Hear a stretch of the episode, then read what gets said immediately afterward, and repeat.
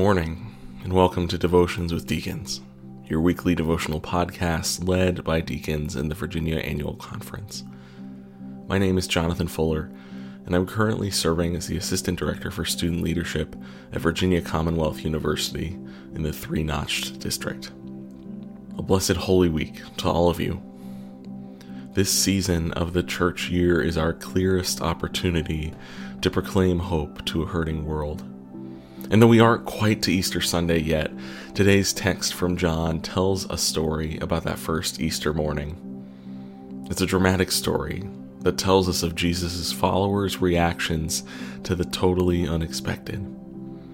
Now, as we enter this story together, I want you to be thinking about two questions. How do you react to the unexpected? And are there voices you ignore or need to verify when you feel caught off guard?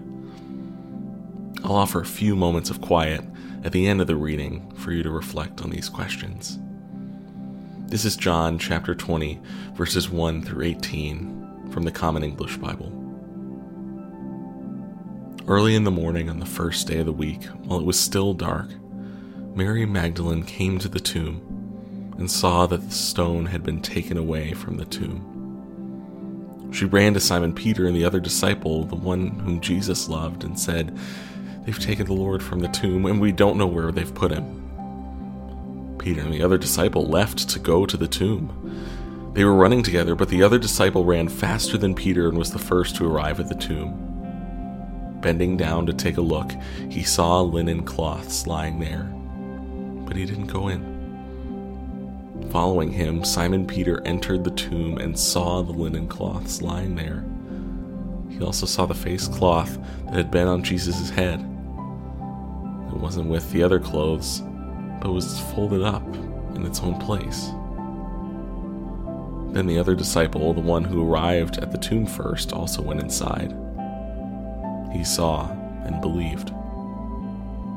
They didn't yet understand the scripture that Jesus must rise from the dead.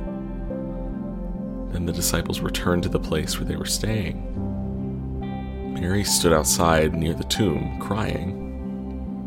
As she cried, she bent down to look into the tomb, and she saw two angels dressed in white, seated where the body of Jesus had been, one at the head and one at the foot. The angels asked her, "Woman, why are you crying?" She replied, "They have taken away my Lord, and I don't know where they've put him." As soon as she had said this, she turned around and saw Jesus standing there, but she didn't know it was Jesus. Jesus said to her, "Woman, why are you crying? Who are you looking for?" Thinking he was the gardener, she replied, "Sir, if you've carried him away, tell me where you've put him, and I'll get him." Jesus said to her, "Mary." She turned and said to him in Aramaic, "Rabboni," which means teacher. Jesus said to her, "Don't hold on to me, for I haven't yet gone up to my Father. Go to my brothers and sisters and tell them, I'm going up to my Father and your Father, to my God and your God." Mary Magdalene left and announced to the disciples, "I've seen the Lord." Then she told them what he said to her. Let's reflect for a moment. How do you react to the unexpected? Are there voices you ignore or need to verify when you feel caught off guard?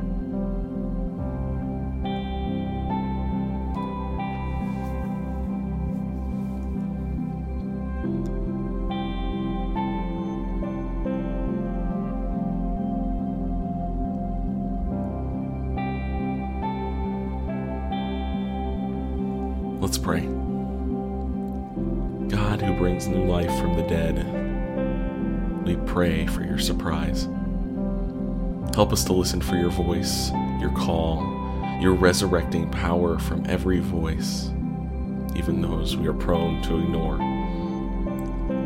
Mindful of the many names by which your children cry out to you from all over the world, I pray in the name of the one whose priority, moments before his death, was dinner with his friends, our living Christ.